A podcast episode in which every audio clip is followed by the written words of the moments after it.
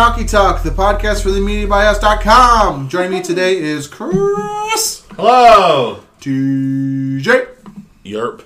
got myself a Brant. Yep. My name is David, and uh, today we are doing a very special Talk of Fame submission. I'm going to try to get one in there. I've been shut down each time. Um, but uh, like we said on last week's podcast, the homework assignment was uh, Beetlejuice, 1988 directorial achievement from Tim Burton, starring uh, starring Geena Davis, Alec Baldwin, Winona Ryder, and featuring some Michael Keaton, Catherine O'Hara as well. Catherine O'Hara as well, Glenn Shadix, Jeffrey Jones. Je- Jeffrey Jones. Jeffrey Jones. We don't talk about Jeffrey Jones. Well, he's acting again. Well, he's arrested for child pornography. Yeah. Oh, wait, he really? Pled, he pled no contest. he served. Okay, it's good. he served his sentence. If you believe in the justice system, you kind of got to let it go. Okay, fair, fair, fair, fair. Uh, but what we do for this is we take a movie through the gauntlet to see if it is worthy of being considered an all-time uh, all-time representative for our Talk of Fame. In the Talk of Fame right now is uh, Matrix, Stripes. It's trying to see anything else voted in. Home Alone voted in. Hold Yeah. on. I think those are the three. Those are the three that were voted in. And then uh, special induction classes were It's a Wonderful Life, Fargo. Pending Love Actually, it just hasn't been posted yet. Yeah. Yeah. So, without further ado, we're going to run Beetlejuice through the gauntlet. I can talk about first. First thing we say is, uh, well, first, did everyone had a chance to uh, watch it this past week? Yeah. I did. My first foray into Crackle. Yeah. Um, the ads weren't bad if they would have loaded. Yes. I feel like the ads were trying to stream in at 4K, and the movie wasn't because no problems with the movie stuttering, buffering, Nope. anything. But the ads, as soon as that fucking Toyota ad would start, where it was like a barbershop quartet, and I was like, I bet I would like this ad if it played at normal speed and didn't take breaks. Yep. Mine stuttered quite a bit during the ads. Yeah. I must have had the best Crackle experience because I was watching with some kind of ad blocker on my thing where I just watched it and didn't have any ads. they just like couldn't jump in. Wow. And it didn't stutter either. It was just like just kept playing.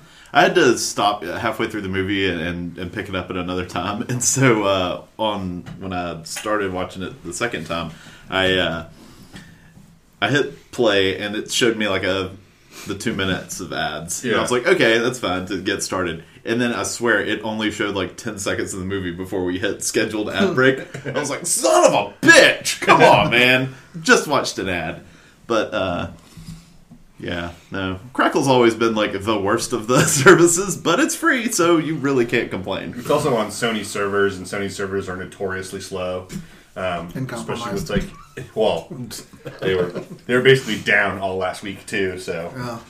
I started on Crackle. I saw I got to the first ad and I went and got the DVD and put it in. It's the first DVD I've watched in a long time. Gotcha. All right, so then uh, first question we consider uh, was it entertaining? Did you enjoy watching it? yeah, Um, yeah, sure. It's it's a you know it's very visual, and there's a lot. You know, it's a very bump, uh, bouncy movie, is what I would call it. So, Sure. so it's hard to not be entertained by it. Um, highly entertaining movie, in Yeah, my opinion. I'm in that camp too. Um, going further, did it elicit any kind of emotional response from you? I know there's a lot of bright, shiny colors. Anything uh, happen in your little bodies? I can say for for me, it made me feel uh, for a movie with such a like dour production design, very like gothic and like uh, goth kid kind of uh, drawing on a notebook. It ends on such a uplifting note. Uh, I I was feeling pretty pretty happy at the end of it, and I think it earns that. We can talk about that later if you want, but I was feeling pretty uh pretty jazzed by it. Yeah, I like the. Uh, you really do feel the love between uh, the married couple at the beginning, uh, Alec Baldwin and Geena Davis. They just Mm-hmm. Yeah. seem so sweet, like so happily married, and so I don't know. Felt happy at the beginning and happy at the very end, and Mm-hmm. just sort of just a bunch of things to watch in between, and nothing. I didn't really feel anything in between. But again, though, I always say this: like I don't have to on every movie. Mm-hmm. some movies are for that and some movies are not. And I think Beetlejuice is specifically not for like, you know, I don't know, leaving you like with any sort of strong emotion afterwards. At least for me. Yeah. I don't know. I was. uh I don't think the movie has some emotions to play with there with the family dynamic with Winona Ryder and her kind of shitty parents in the beginning, anyway, when they're introduced. Um, but I don't know. Yeah, we can talk some more about that when uh, we get to themes. Yeah. I didn't think there would be themes, but there was themes aplenty for me. Oh yeah, Um, did the movie surprise you at all? Any of you guys? hard to be surprised for a movie I've seen fifteen times. Yeah. honestly. I had only seen it once and it surprised me a little bit, but I'll get more into that later. Just nothing nothing to pinpoint specifically. Sure, we're all being real cagey. I'll, I'll at least let out that uh, uh, I think it's it's still held up for me. Kind of a refrain for watching these kind of m- movies from the '80s and '70s. I think uh, practical effects still hold up. Yeah, you know. yeah, it was all great. It was part of the aesthetic of the movie, trying to be like a B movie. Yeah. Yeah, Um, that's definitely part of it, and uh, still holds up and it's still funny for me. That's that surprised me. Like I said, I'd seen it so many times when I was much younger. What about uh, moving on to uh, anyone got anything else for entertainment? I've never guided the gauntlet before, so let me know if I'm Yeah. fucking it up. No, yeah, I mean, it's. Uh, I do think the effects hold up. I do think the acting, especially with Keaton, holds up. Um, and whenever he's on screen, I'm highly entertained. Um, that character is just fucking nuts and fun. yep. So on to the uh, direction and the story. Um, any storytelling choices that that uh, jumped out to you guys? Uh, I can jump in here because I think it is a fantastic story of like a, a great ghost story. I mean, so out of left field with you know, kind of how you feel like it might would happen if you're, you know, not not into the whole heaven and hell thing as much. Where it's just like you're dead now, you're a spirit here though. So like, what do you do? And it's just like I don't know. There's no directions Yeah. until you find directions. There's great humor and great uh, some some great emotion in the practicality of that. Yeah. Like considering like what would that be like? What would you guys? What Yeah. would you do? It's You just get- super clever. I Yeah, feel and like uh, Adam tells Barbara, "You got cabin fever," because they're like stuck in an attic for like yeah. you know they don't know how long. Yeah. And the, the, the, bureaucrat, I forget who the woman is. Um, Juno. Yeah, she she's like, I thought you'd been studying this book. Like it's been three months. Like how have you not been studying this? And it's like, well, because they don't know what to do. Right. And I guess something that surprised me, I guess, for the uh, storytelling choice is I always kind of forget. If you tell me, like, I'm going to watch Beetlejuice, I'm thinking about Beetlejuice, I forget about the whole uh, framework story of the Maitlands. Yeah. I think, I like, you know, Lydia and the Deetzes are going to be in it, and you know Beetlejuice, but I forgot them, and uh, I love the, the emotion of those two. And and kind How of earnest they are. yeah, kind of piggybacking off of that. I feel like it, it juggles a lot of storylines really well because you have the Maitlands dealing with their death and how to function in this like limbo afterworld. Them, you know, deciding like trying to kick the Deetzes out of the house. Lydia and her relationship with the Deetzes versus her relationship with uh, the Maitlands. You know, the Deetzes have their own problems when they're trying to move in, modernize with even you know the Jeffrey Jones character. You know, saving his one office and having some like big meeting happening later, and then you've got the nosy uncle Otho, who's uncle or whoever he is, art dealer maybe, a friend. Yeah, just art Yeah. friend. Yeah. who's like by the end of the movie like clearly living there too. Yeah, like as- shows up in every scene. and he's like in a kimono as they're like Yeah. drinking coffee in the morning. It was just like he's camped out, like, and so I, you know, and it handles all of that. I think really well. You don't feel like it's too fast or there's something being left out of any one of the stories. I mean, the Deetzes with his like, you know, him being on a call with the big uh, real estate guy is a little throwaway, but you know, I think you get little, little, uh, not grace notes, but people get little, um, little parts of the show every now and then. Like it feels even, kind of like Charles is not a great, greatly um emotional or interesting character, Charles Deetz, but he does get like a kind of a funny scene when he's thinking he does this thing with the birds. And he's like got like Yeah. the, the bird watching thing, Yeah. and and gets uh, jumped up on him by Lydia or surprises him. After he Like, sees, I'm trying to relax. a- after like seeing like a vulture eating some like carrion, he's like, Ugh. it's just a great like nonverbal. Ugh. I liked a lot of these interactions that Chris was just talking about. The only one that I thought was a little underdeveloped was Lydia and her parents. Was I would have liked to have seen a little more to get me to where she got emotionally in the movie, where she was ready to join the dead, and I didn't. I, I was. I felt like I was just more told that she was at that point than seeing her get to that point. It's it's. it's, it's a choice. I think Yeah. it's I because could- she, she's not actually at that point. Right. I think because she's like going through a phase and it's just like a gothic preteen who life is hell, everything is terrible. I read, you know, cliff notes on Nietzsche and now I'm an existentialist with Right. like jet black hair who wears a veil. Like that's all a facade. Yeah. Um, but that's just the amount of time we have with that character. Right. It you know that's the movie's only an hour and thirty four minutes. Actually, Yeah. it's the rare movie where I would have been totally fine if they just added a little more and made it an hour and forty or whatever, and just added a little more to that dynamic because I really liked Lydia with the Maitlands, and I liked the Maitlands with the inter- their interactions with the uh, the family, the Deetz family. Yeah, and uh, it's just that the I would have liked to have seen more Deetzes in isolation because I felt like Otho was always there, Yeah. and you know somebody was coming to meet with them for this or that, and so Right. I would have liked just a little more of, of just the family to get a feel for that dynamic. I kind of feel like that's maybe part of it though, is that they're they are always doing something. Yeah. and that's why Lydia's so annoyed with it. Yeah. Um, I mean, I, I don't know. I didn't feel like I needed to see more of that relationship with her parents because the parents were introduced so annoyingly Yeah, you get that great you kind shorthand. of you're just like, okay, I get it. Yeah. Like I understand if you don't like them. the shorthand of them moving in with all of their furniture and how they treat like the people and how the moving people treat them is like your kind of crash course. It's Yeah. like these aren't good people yeah. And they're emotion they're all emotionally uncommitted to each other. and they're self-involved. Yeah. I love that moving guy with the sculpture. Yeah, just tosses It's it. just like this is my sculpture. I don't just mean that I own it. I made this. It's like it just like rattles across the top of like a bureau. It's great. Um, moving on, does the uh, end complete any goals established in the beginning? Do you guys did you guys see any clear goals that were set up? Well, if, yeah, the goal is for the Maitlands to figure out how to how to exist in this afterlife, and I think it it succeeds because they find it's not the thing, it's not the end they were looking for at the beginning, but it's the it's the end that's best for them when they you know basically help raise Lydia, Yeah. which is kind of cool. They take the part that the Deetzes don't want about raising a child.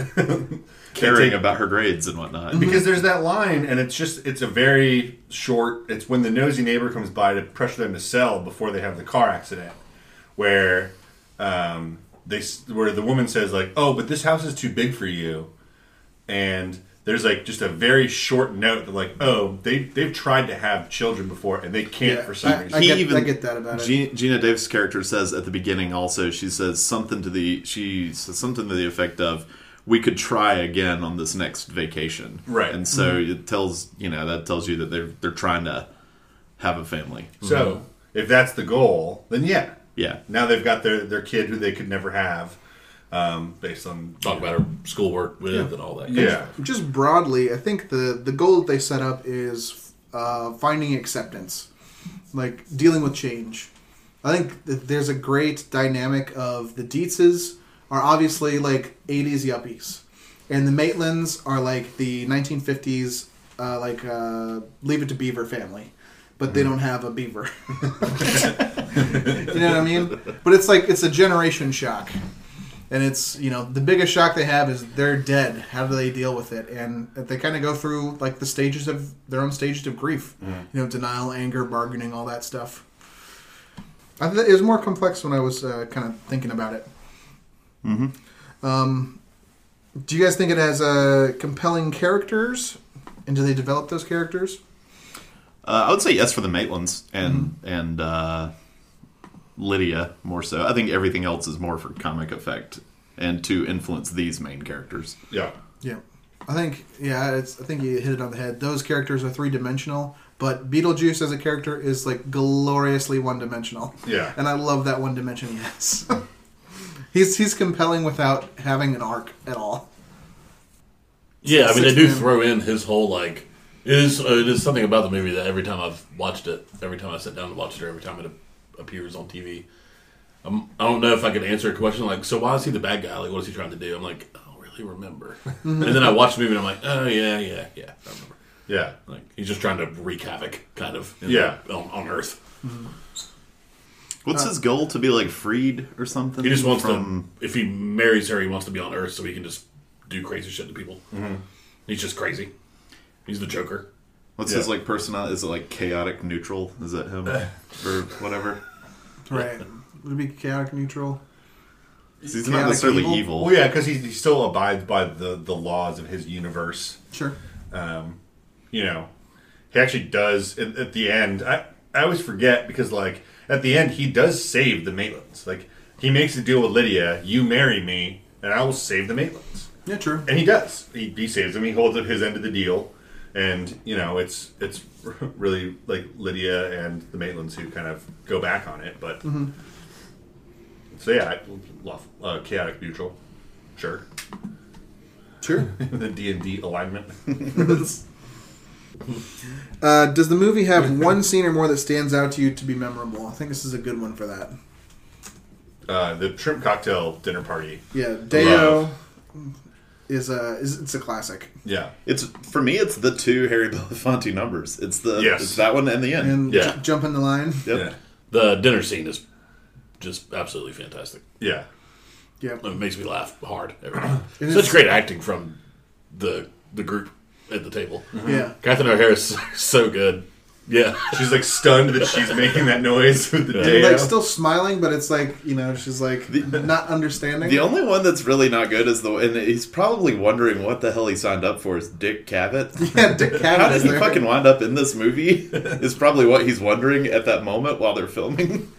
It is such a weird. I can just- just like I can't even imagine seeing that in a theater for the very first time. I think it's so bizarre that that is in a movie that made millions and millions of dollars. And it would be like seeing like uh, I don't know.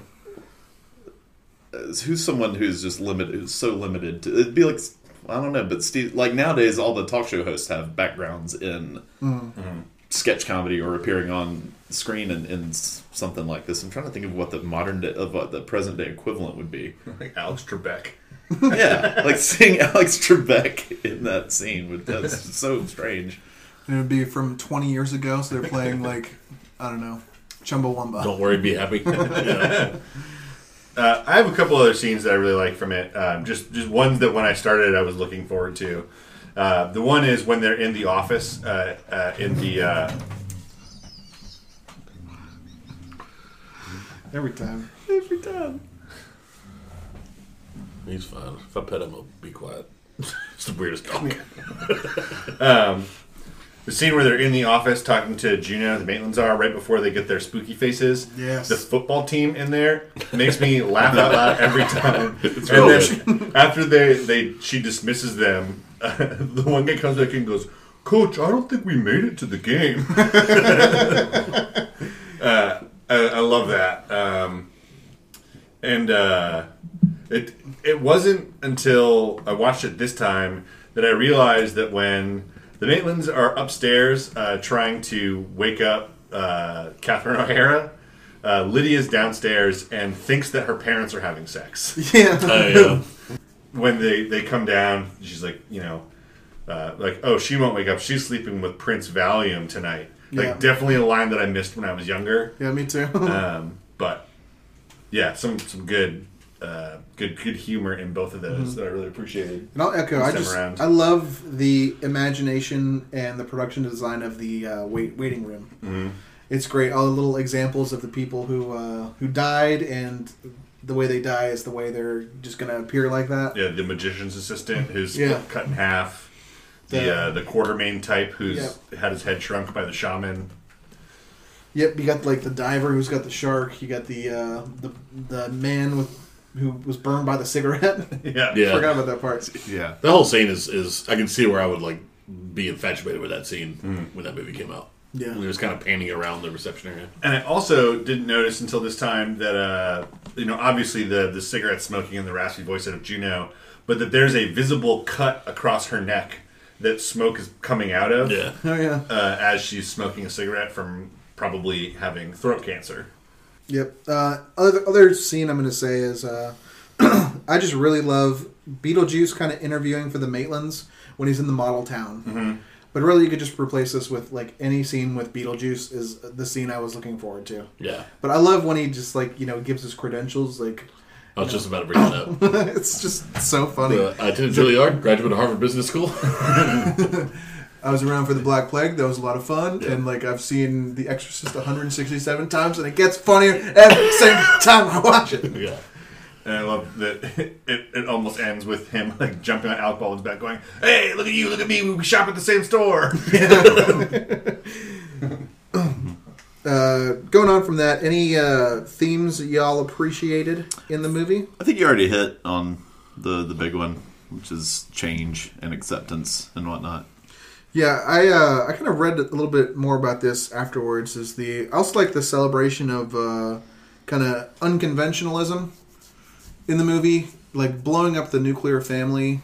There's like a blended family for Lydia is like the perfect uh, the perfect setup for them, and um, it's kind of one of the first movies I can ever remember in the timeline that had like a goth character that was like a had like speaking lines and all the characters are kind of just celebrated for their otherness rather than like I, I, I think you said uh, it was a phase for Lydia. I don't know if it's a phase as much as she just knows how to uh, maintain or normalize a little bit, and then at home like she you know, you know dances to ghosty calypso music with her you know crazy unconventional family. Yeah, and the movie just celebrates weirdness. It's kind of a Tim Burton thing. Yeah, which is weird considering that this is basically like his second like big outing after Pee Wee. It's this. Mm-hmm. Mm-hmm. Who Does knew he- that this would establish a fucking tone for the So, rest of his movies forever? I don't I don't know his movies that well. Does uh, does he normally write his movies? Because No. he did not write mm-hmm. this. So I didn't. I don't think he's written. I think he's written one of his movies. He wrote Edward Scissorhands. He wrote The Nightmare Before Christmas. He wrote Mars Attacks. He wrote Corpse Bride. He wrote Frankenweenie. Okay, so a handful. yeah, And some of those he didn't direct. yeah. Didn't direct Nightmare. He directed Frankenweenie, Corpse Bride, Mars Attacks, and did not direct Nightmare. And he directed Edward Scissorhands. Right. So four of the five he wrote, he directed. It's, it's I think funny. he has co-writers for all those too. I mean, he's, Yeah. Okay. Well, I'm not Yeah. gonna, not going to take it away from him because Right. he got a co-writer. no, I know. Yeah. I did I did read a little bit about the the script writing process for this, which is kind of funny. Is uh, well, uh, we'll get to this or we'll cut it out. I don't give a shit. Um, that I guess Tim Burton had become a commodity after Pee Wee. They're like, we can get like we can use him as a big money director, and they kept sending him scripts, and he kept being bored by them and wanted originality. And then finally, the original script of Beetlejuice crossed his desk, and he said, "Absolutely, I want to do this movie." But that original script of Beetlejuice included Beetlejuice being a demon who possessed, who like roamed the earth, raping people and murdering people, Nice. and I like saw some of that. Yeah. Yeah. Nice. I read a little bit about that. yeah, and just like this super dark script where like you know the line that Geena Davis has like my arm feels cold, where like when the car crashes, it's a really grisly death scene in the original script. Uh, but you know, studios got a hold of this and went, you got to tone that shit down. uh, we're gonna market this to everybody and not just Yeah. Yeah. Kind of feel like it went from a horror movie to like a uh, just paranormal comedy. yeah. I know one here, but any performances stand out to you guys? Um, yeah, I mean, I think it's some of Michael Keaton's best work. It's it's hard because it's so much to do. It's such a eclectic character, I guess. But it's still great. Yep. And uh, you know, I said last week about uh, Michael Keaton's kind of like in a Hannibal Lecter style performance. He's only in 17 minutes of the movie, Yeah, and you know, dominates it. yeah. Yeah. He is what you think of. Also, I mean, anything Catherine O'Hara does, I'm a big fan of hers. I thought she was great. And it's, it's kind of the a, a villain-ish person for once. Uh, I actually, I think I like went on Winona Ryder best in this movie. She was, uh, She was really good. Yeah. yeah, I found her really likable as Lydia. It was like the precocious kind of Wednesday Addams style character, but really sold like the dry you know humor of like the we'll build you a dark room. It's like every room is a dark room to me. Yeah, I feel like it, it would be easy in a comedy to lose the, I don't know, the human quality of that character mm-hmm. a bit, and and just be so much of a caricature. But I feel like she brings it back a little bit and and does a really good job with it. Yeah, mm-hmm. movie does a good job. She still gets like, even though she's so jaded and cynical, she still got gets like scared. You know, when the the Beetlejuice snake is there and kind of lashes out at the Maitlands, it's like sh- she's still human. I still love her writing her suicide note. Yeah, Just like every time she, she gets to his end, just punching it up a little bit. yeah. like utterly alone. It's a great edit. Yeah. I also like uh he's kind of hit or miss in some scenes, but Otho is kind of funny. Or Ortho, Glenn Shadix. Yeah. I don't remember. I can't. I always thought that was like jo- uh, Jonathan Winters. I can't remember Looks like any, other movie that Glenn Shadix has been in. Can you guys recall any? I'm sure he's like For some That reason, guy I in thought the he was in Pee Wee, the Pee Wee movie, but maybe not. maybe I don't know. He's he's pretty funny. He's got some nice ride delivery, especially when him and uh, Delia are going through the house for the first time and getting spooked. Like uh, they open the closet, like ah. Yeah, they're just spooked by the decor. It's like just like let's hope the other closets are bigger than Yeah. this one. Uh, Shadix is not in um, Pee Wee Herman, but he is in um, The Night Before Christmas. He's the voice of the mayor of Halloween Town. cool. And uh, he's in Planet of the Apes, too. He's been in a few things. He's in Multiplicity. He's the building inspector. I can picture him there now. Oh. Yep. He and Keats got along. Did It does a bunch of voice work with Space Jam. A bunch of big movies, uh, voice work. Well, cool. Um, and I would say, uh, you know, we ask if there are any award-worthy, memorable, or classic performances here. I would put the Beetlejuice uh, performance up in that category. I'm surprised it didn't get like a Golden Globe for like comic Comedic. actor or something, but it didn't. No. It uh, it got some award love, though, didn't it? Yeah, like the Saturn Awards, I think. Yeah, and it, it was nominated for an Oscar. It, won, it won an Oscar for Yeah. makeup. yeah, And we can, The uh, makeup was really good. yeah, nice, nice transition talking about the technical stuff. We can talk first about the, uh, you know, the makeup is incredible in the movie. Yeah. and it's still like, uh, still kind of creepy looking, especially Beetlejuice's face to me, like how they have the like the green on his face. Yeah. It's uh, it's not Keaton. Like it doesn't yeah. Yeah. doesn't feel like Michael Keaton. And what about the visual effects? These are kind of like, it's, it's I think it's a personal thing because it's so Yeah. like trying to be a B movie. Yeah, they're they're clearly like bad, but they're good for bad. They're like good good bad. It's a weird description. Yeah. But they're trying to be bad, and so they're better than the they're better than B movie mm-hmm. visual effects. The- The scenes on Jupiter with the sandworms are like they're rough, Right. but They're intentionally rough. Yeah. Right, like I feel like Almost you might like do it's it like- the same way today. It's like the stop motion Wes Anderson stuff, kind of like yeah, not as fluid as it could be, but it- that, that, that's not what they're going for. That's not what they're going for. right. Sure. So I can, it's one of those things where I can definitely see somebody being like not offended by it, but put off by it. Yeah. Um, but I think it's neat because it's different.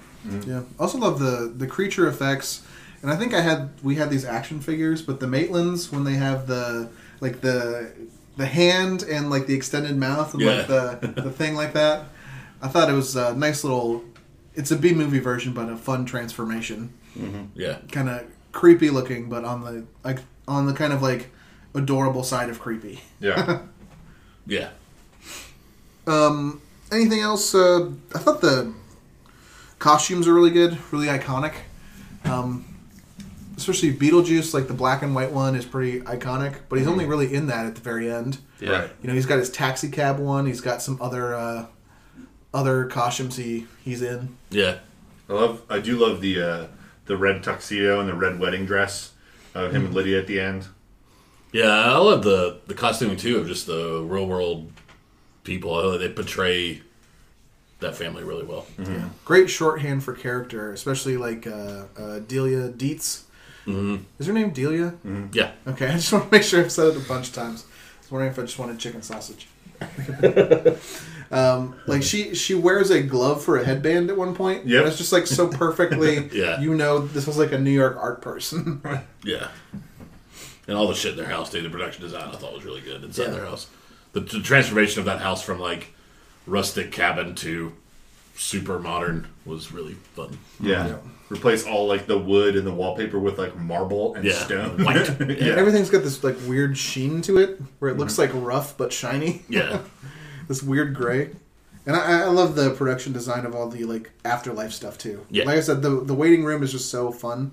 It's like all the what would this version of bureaucracy look like? And you got like the uh, guy running the forms, like he's flattened by a truck, and he's just like there's obviously clotheslines that go through the go through the buildings. Right. That's just a thing that's there. Yeah. I think it's it's all uh, really well considered and very imaginative. Um, only other thing I can think that would be um, a big thing in this movie is uh, Danny Elfman. Elfman. Elfman and Burton are always uh, big, and movie starts off with such a Tim Burton font for all the credits and such a Danny Elfman score. Yeah, it's very. I don't know. I guess that goes back to bouncy at the beginning of the movie. Like I just you, you feel It's Oingo Boingo. Yeah. Like, Yeah. and that yeah, that song pressed itself into my memory because of the Beetlejuice cartoon. Because that's what the, the theme song of the cartoon was. Yeah, it's the old Matrix question. If we have to consider revolutions in the mirror of the Matrix, it's like, but we get the Beetlejuice animated TV show for this one. Um, yep. Okay. How about pinnacle question? We always have a fun time with this. And I last week finally thought, well, go ahead, go ahead, ask the question, then I'll give my example. Gotcha. I finally found the right example for. Uh, of those involved in the film, is this anyone's number one achievement? And uh, where would it stand for some of the primary artists? And I'd, I'd always been trying to find a, a way to express that, like, that doesn't necessarily mean best film they were in, Yes. because I think the best film that Michael Shannon has been in is probably Groundhog Day, where he plays the the excited young half the excited young couple that are that are happy to go run away together. Sure. Yeah. Um, that is in no way the best Michael Shannon movie. If somebody's like, I want to go see a good, I want to go see Michael Shannon. I've Like heard Michael people- Shannon. I want more of I've, him. I've heard somebody say he's great. Yeah. I've never seen a movie of his. What should I go see? Don't, Groundhog Day would be the worst thing to just like Yeah. to pick. Well, maybe not the worst because they'd still enjoy it, but you know, it's so that's the that's the example. So I'm think more about the actual work they did within this movie when answering this question. Sure. So Then talking about actors first, uh, forefront of my mind is Keaton. Where do you put this in the Keaton canon? the Keaton verse is pretty stacked. It's pretty stacked. Yeah, you got. Uh, I don't know if you guys seen Night Shift, but he's good in Night Shift. Mr. Mom, Multiplicity. I ride for that movie. Uh, I love multiplicity. Batman, Birdman, Spotlight. It's it's an easy top five for me. Yes. Yeah, But I can't see Beetlejuice, the 17 minutes of that dethroning all the great work he did in Birdman. Birdman's an- also an easy number one for me. Mm-hmm. As somebody who's not a fan of the, not a big fan of the early Batman movies. Um, I mean, they're they're great in their places, mm-hmm. deserved and earned and all that. They're just not mm-hmm. my thing really. I still maybe wonder if I need to watch Beetlejuice more. Um, but for me, it's fairly low for Keaton. Just because I feel like I like Beetlejuice in spite of the character Beetlejuice. Fairly low in what way? Because he's been in like eighty movies. You think it's like? No, well, not I mean, like, that's what I'm asking. yeah, what like maybe outside my top ten, but probably within the top fifteen. okay, So low compared to y'all. yeah, he's probably my number one or number two um, of these of these movies. Yeah, it's it's hard to pick. it's It's, subjective. It's hard to pick it for Catherine O'Hara because she doesn't have as, as much to do here as she does in Mm-hmm. those uh, ensemble movies. Like the Christopher Guest Yeah. movies and stuff. yeah. I mean, it, She's really good though. yeah. It's probably my favorite Winona Ryder, and she's she's got a she's got a decent canon too. Yeah. Beetlejuice, Heather's, she's great in that. Scissorhands, Stranger reality, Things. Stranger Things, Reality Bites. John Malkovich, I'm a fan of Crucible, even though it's not. She in that? apparently, is herself. Oh, No, She's not actually in it. yeah. yeah. Crucible, Age of Innocence, Little Yeah. Women. You got, you know, she had a run. But It's it's probably my favorite of hers. it's up there for her for me. Mm-hmm. Um, yeah. She's in a movie called Informers. Shaggy Boom Boom now. Um, what about uh, anything else on Ryder? Ryder Die? I mean, I, I, she's, it's up there for me. I'm not a huge fan of most of her work, so Yeah, my, my top three are probably Beetlejuice, uh, Edward Scissorhands, and uh, Heather's, and she plays essentially the same character in all three. yeah. So That that, probably, that, those would probably be my top. three. one character I, I really like. Yeah, if, if I had to eliminate Stranger Things, if we're just talking Right. movies, Um, um, we don't have to. but yeah, um, yeah. But again, I think I'm in the same boat as CJ. I just normally have never been as big a fan of her work. yeah. Um, I always, always liked her. Even in like Mr. Deeds, I, I, I kind of find her charming. Uh, what about uh, Geena Davis, Alec Baldwin? I mean, I think after uh, the the few obvious choices for both of them, it's right there. Honestly, and Baldwin's character, uh, he he doesn't really have a lot to do as an actor. Like he's his his. Yeah. I like his character, but his. I feel like I could you could have cast lots of actors in that role and they would have been good because it was a well written part. Yeah, I do think Geena Davis is better and more important. To I do movie. too. I would agree. And, and I think it's also higher on her because she doesn't have as many good movies as Alec Baldwin. I mean, it's clearly behind um, League of Their Own. Louise. League of Their Own and Thelma and Louise for me. Yeah, Yeah. for her. But That's that's more to the quality of those though, uh, and maybe to the like. I'm not going to put words in your guys' mouths. probably have Beetlejuice over Thelma and Louise in my like ranking of every movie I've ever seen. But definitely, I mean, League of Their Own is one of my favorites. So. Yeah, I think Thelma and Louise. I think Susan Sarandon kind of wins that movie Yeah. between the two of them. Also, just I know we passed by Alec Baldwin, but like Jack Donaghy is his number one role. Yeah, that's true. Yeah. If you're thinking iconic Alec Baldwin, no one's It's really like- thinking of. Uh, Glengarry, Glen Ross. His, That- like, that's the clear, five like- minutes. yeah. Yeah, that that's like the the, the That's it. best dramatic performance Right. in my opinion. But other than that, his best character is Donaghy from Thirty Rock. Right, and then uh, it comes to director, which is the most interesting part of this. Um, where would you put this for Tim Burton movies? And do you do you in general care about Tim Burton movies? I will start by saying I am natural. I just I feel like Tim Burton and I don't connect with his movies the way most people do, and I recognize that. So I sort of try to adjust my opinions of his movies a little bit, just because I'm aware that just something disconnects with me. But uh, I do think this is uh, one of his better movies. I'm not really going out on a limb by saying that Beetlejuice is one of his better movies. Um, I'm trying to think of movies I like. I think maybe I like Big Fish a little bit more, just because it's not as reliant on that Tim Burton aesthetic that maybe doesn't work for me as well. Yeah, a lot more nakedly emotional movie too. And uh, I've only seen Edward Scissorhands once, but I loved it, and so I think that may have been the one that broke the the disconnect for me, or that connected to me most. So Yeah, but my favorite is Edward Scissorhands. Yep. Big Fish is a, a hard two. Beetlejuice is a hard three. And then after that, I'm not a not a huge fan of a lot of his work. Um, Yeah, Yeah. The, the good for me, the good's really good, and the bad is like really bad. Um, yeah, I've I've seen Ed Wood. I'm I'm not the biggest fan of it. I know it's like a huge critical thing. yeah, I Um, get that, and, and and don't agree with it. So I'm kind of with you on it. Yeah, Edward Scissorhands, I love. I think I still like Beetlejuice more. Um, Bat, I I recently watched Batman movies. I think Batman Returns deserves to be up here as another like. It's an incredible uh, superhero movie, Yeah, and he really set the genre back back on track. So that'd probably be in my top three. Uh, Pee Wee is also a lot of fun. Yeah, I love Pee Wee's Big Adventure. I wonder how much you give that to Paul Reubens for for the movie rather than Tim Burton though.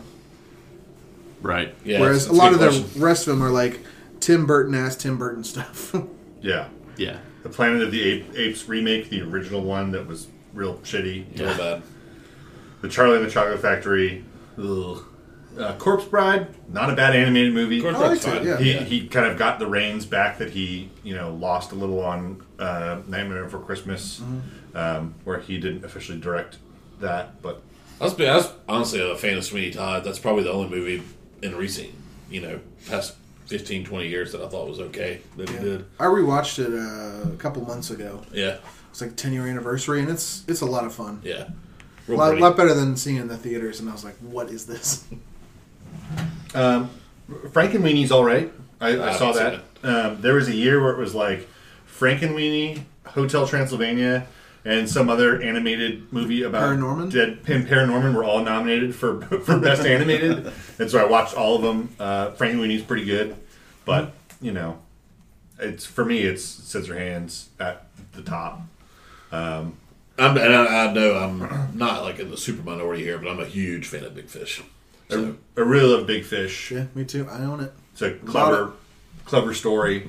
Um, hits you on the head a little bit with some of its themes, but that's fine. That's, Yeah. it's a fairy tale. Like, Right. That's what fairy tales do. right. Um, but you know, I love Edward Scissorhands, but it's it's not about the performances in that, which is why I think it's you know up there, Yeah. Uh, and, and why Beetlejuice makes it, but is lacking because it's all about the individuals and less about like the the total movie. Hmm. I don't know if that makes sense. It does. I get it. Yep. And this this part is subjective for people. Um, I feel like Brent, your your description of Tim Burton would be he's a little much. Yeah, for me, and and I and I also he's the only director though that I I really hold back a little on, like just because like I'm I'm aware that he that some people are just over the top in Yeah. love with his movies, and I get it, and I can see why, and I understand that it's just not for me. It's a mm. difference between me just saying his movies are bad. Like I can recognize that they may not be bad, mm-hmm. except for Planet of the Apes is bad, but maybe like the Kevin Smith thing for me. It's like possibly. they're they're fun. I understand some people love those movies. I think that's a pretty common stance for Tim Burton, honestly. Yeah, Yeah. Like, I don't think there are a ton of people who are just like in every movie, especially now when he's done these like Alice in Wonderland movies. Like, I don't know a ton of people that like freak out over those and like like they do with Kevin Smith or Quentin Tarantino or anybody. I don't think. I think he's just a real famous director who did something that was not done a lot, and and a lot of people assume that he has this like huge following where people just freak out over everything he does. How important a director do you think he is? Like, uh, it, probably not a top twenty all time director, but a No. top fifty. Is he one of the fifty most important directors? I think so for sure. I mean, I, he, he does new stuff, and he did new stuff, Yeah. a lot of it. Right. Uh, it's it's one thing to be like the uh, you know coming out with new stuff every year and have like a longevity of his career. But if you talk about like uh, it's like a, like Hall of Fame, like baseball or something like that. Like his highs were like there's a five year stretch there that's like some of the most successful of any director. Mm-hmm. Yeah, like Beetlejuice to Yeah. Ed Wood, kind of. his In movies addition, make like money. executing vision mm-hmm. too mm-hmm. for like original stuff people hadn't seen before. I do like that at some point in his career, if you took all the movies that Johnny Depp uh, was in, and all the movies that Tim Burton directed, and all the movies where Danny Elfman like made the score, there would be this like clear blur for most people where they would just assume that like yeah, Danny like Danny Elfman wrote the score and Tim Burton directed, and Johnny Depp was in it. You know, like Mortdecai. Where like Tim Burton had nothing to do with Mortdecai, but that looks like a Tim Burton ass movie. Yeah, Yeah, it does. yeah.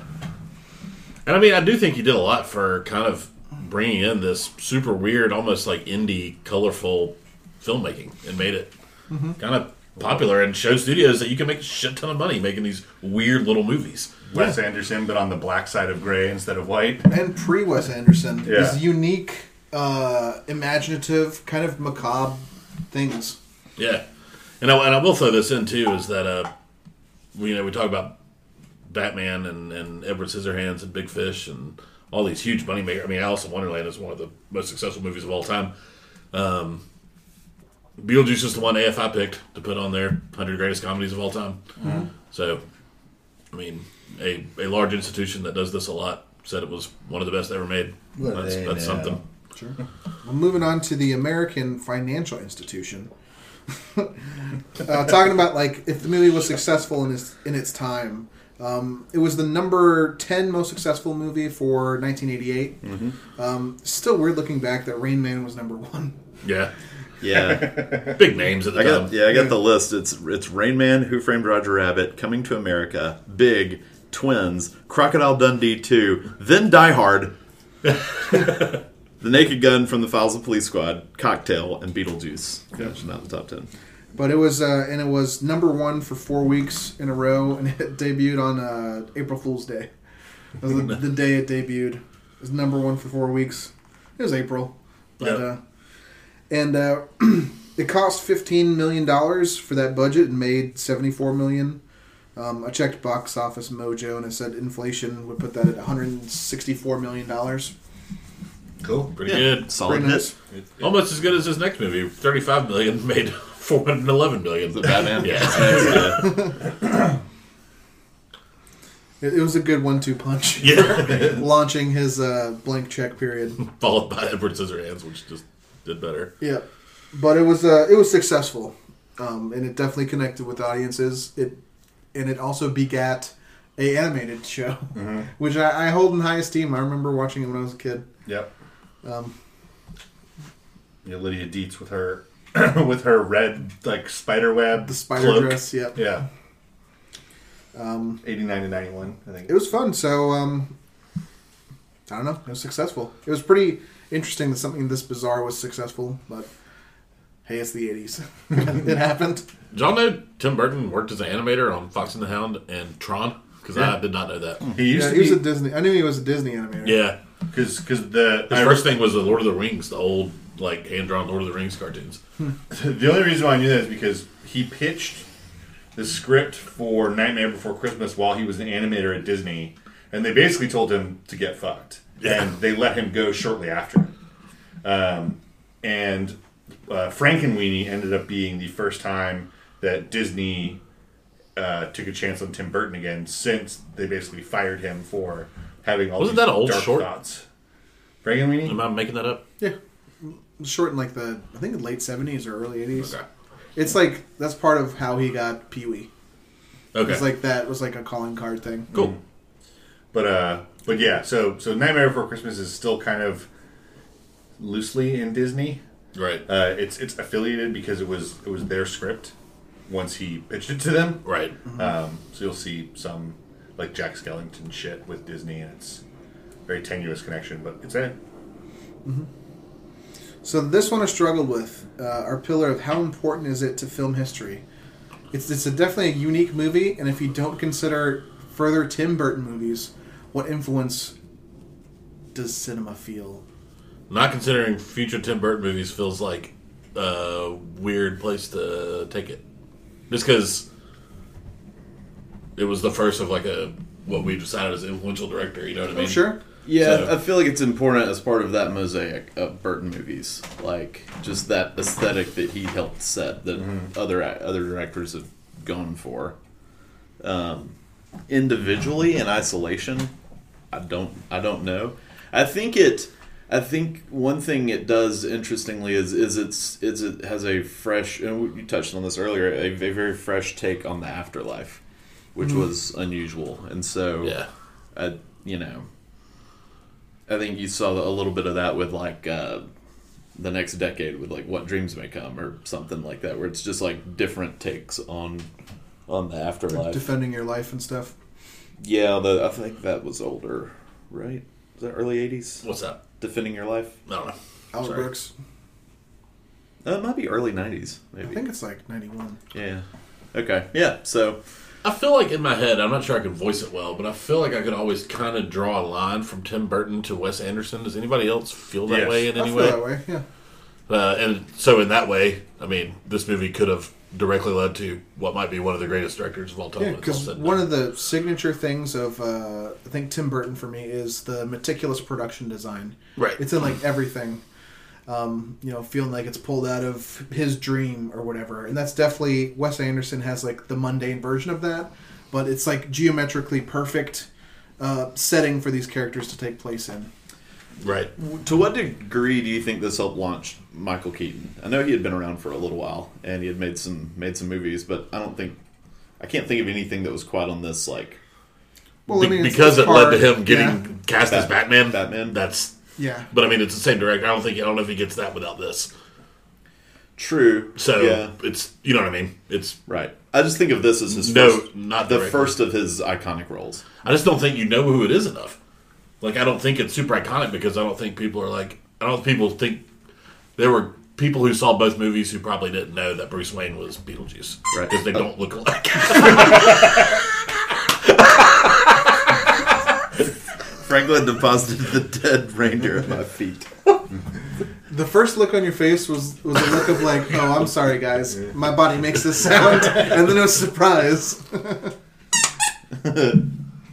um, And I just mentioned the uh, like obviously it influenced Tim Burton thing because uh, just thinking, trying to think outside of that because of course every director's movie is going to influence like their next movie, like Well, what I mean- they can do. I mean, Right. since I know, I know what you mean. It's Yeah. like that's one of the most important pieces is the whole Tim Burton effect.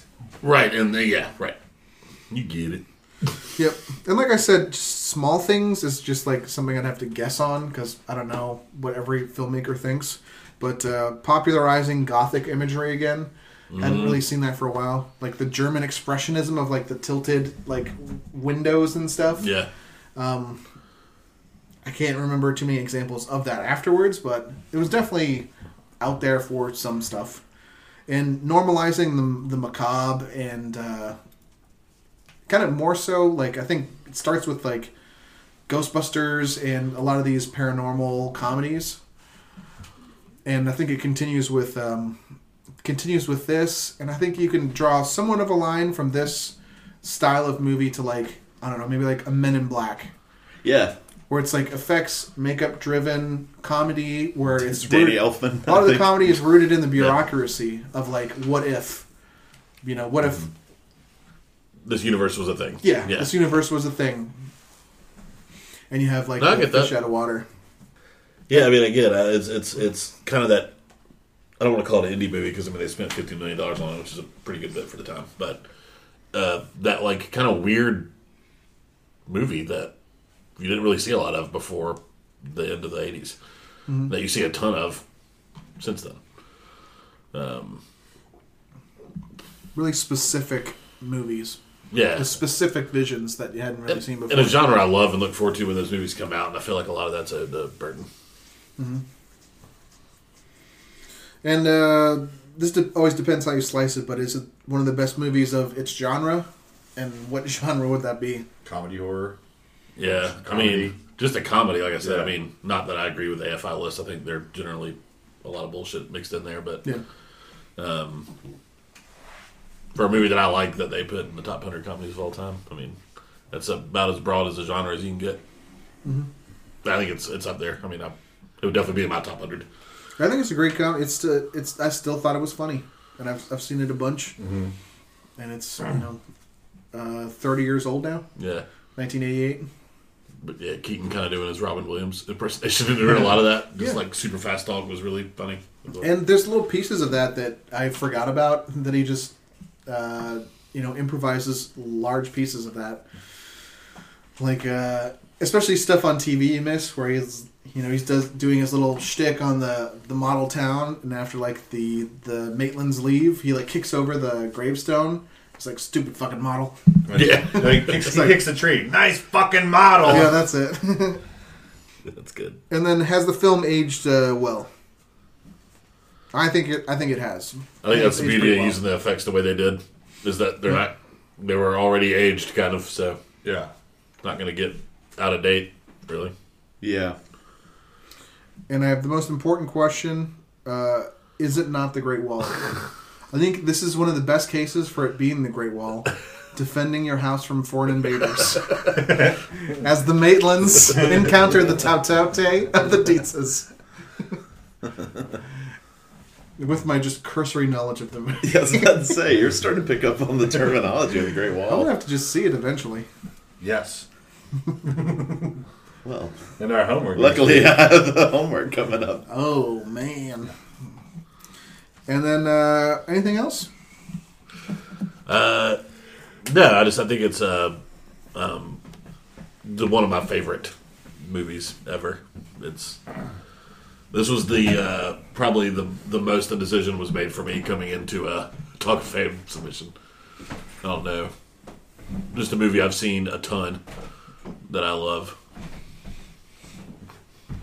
Try to get pens. That's how I died. You could just ask TJ to hand you that marker. Well, I was gonna get more than one. All right, so that's uh, we've asked the questions. Now it's time to vote on Beetlejuice. Take your Media by Us official ballot and cast it whether it gets in or gets denied a submission into the Talk of Fame. That won't pick up. Does up. your pen work?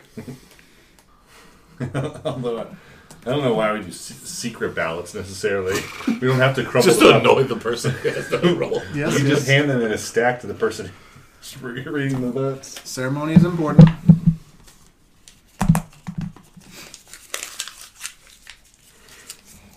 Okay. Put it in your mouth, chew it up a little bit.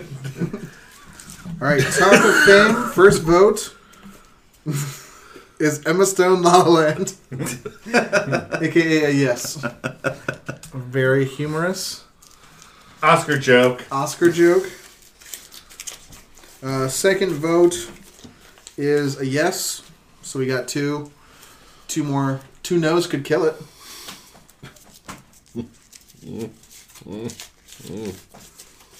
Third vote is Z. Z That's it. is an N. There's a, there's a line under it. And then uh, I am utterly alone and not loving this film, but I'm jumping in the line. N. Yeah. so that's a three to one. Who, who's out? That's a no, right? No, it's in. In. Oh, I am. that's really complicated. But it's IZ. No, it's an in with a line under it. Yeah, it really which- seems like no. Which would be no, because the question is it in the Talk of Fame? Okay, so Is it in or not in? somebody's chaotic, No. In. Say it out loud. chaotic evil over here. So I get. I It's- get it's four. next one, I'm gonna write out like W H Y. That's a Y for yes. Yeah, so that's an actual word. not just I a know it's not perfect. So uh, Why are we doing this? Is what you're asking. yes. Let us mercifully come to a close and welcome Beetlejuice into the Talk of Fame. I finally get a horror comedy in. Is it uh, the third oh? 4 But this is only your second nomination, right? That's true. Other one was American Werewolf in London. I mean, you, you- Finally. at the beginning, you were like, they have voted mine down every time. Like, yes, one, one true. time.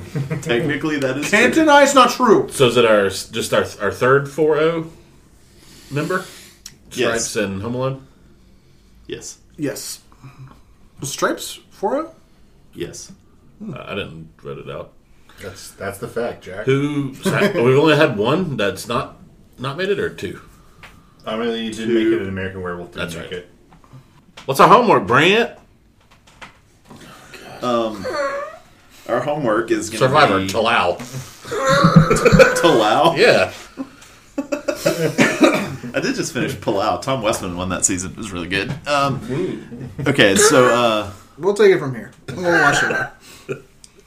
so uh, yeah, I'm picking a uh, a movie to help me and David get further on our 2017 watch list. Oh, so you don't have to watch it. Yeah, I was to say there's a chance that one of you saw this at some point, although I haven't heard anybody talk about it, and I just want to make sure I get the title right because it's it's a it's a little Wow. it's a little yeah. I don't want to pull up DJ over here. Um, I know what I said. A minute. Allow. Yeah. it's. Called comedy, dum dums. Funnier if it doesn't exist. So our topic next week is going to be when um, Does cry. when actors who are typically seen in one type of genre go a different direction. So like when when comedy actors go for drama, or when um, I don't know, or vice versa. When like Robert De Niro makes a comedy or Oh, something please like don't. that. Please don't. Please Do Uh, like this Jack- movie where he plays a stand-up comedian. Jack Palance did City Slickers, like against type. Right against type, and so we are going to be watching Brawl in Cell Block ninety nine. Oh, Have you seen it? Vaughn. It's got good reviews. Vince Vaughn playing uh, just a, like a prison badass in what is apparently supposed to be a really good movie. Yes, it's very good. It's on Amazon Prime. It's uh, the director of Bone Tomahawk. You guys see that movie? I've not seen Bone Tomahawk. It was a brutally violent movie.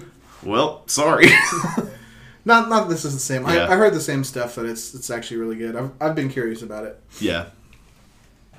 Same for me. I didn't. Yeah, it's it's one of those movies that I just I keep passing by and I keep thinking like this is supposed to be good. I should watch this and just can't bring myself to press play. So I'm just making all this press play together. Fair. All right, down. So Vince, Taking of one Pelham one two three. Wait, what? I was afraid I was gonna be like yeah, saying that. Yeah, attack. No, wait. What is Brawl? it? Brawl. Insult. Insult? It's a terrible title. It's an awful title for the movie. Brawl and It's like that TV show that got canceled because Ladder Piven's a 49. creep. What was that TV show called this year? What? The Jeremy Piven TV show that's already gotten canceled. Mr. Selfridge? No, that oh, was Oh, the wisdom of the crowd. Yeah, fucking that. God, worst name for him. That's not even a phrase. Yep, nope. You know that common turn of phrase, wisdom of the crowd. anyway, Yeah. let's close it out. All right. Uh, so this was Talkie Talk, the podcast for the Media By Us. Please visit the site and see our stuff. Connect with us on Twitter, Gmail, Facebook groups, and Facebook page. Links are in the show notes. We'd love to hear from you. Um, podcast topics or anything that's just going on. Things that you can do to help us is subscribe to the podcast, give us a rating, and uh, unmarked envelopes of cash work pretty well too.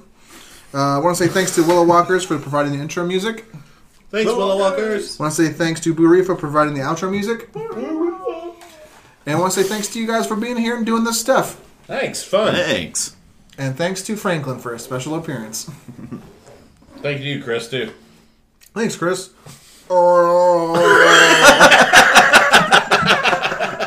Chris is wearing an Egger suit. Oh. Sure are. Wearing a sheet watching us.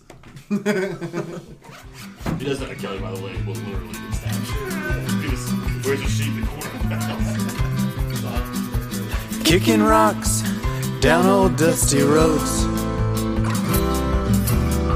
Small town slowpokes, long time ago. Kicking out records of all the things that I know.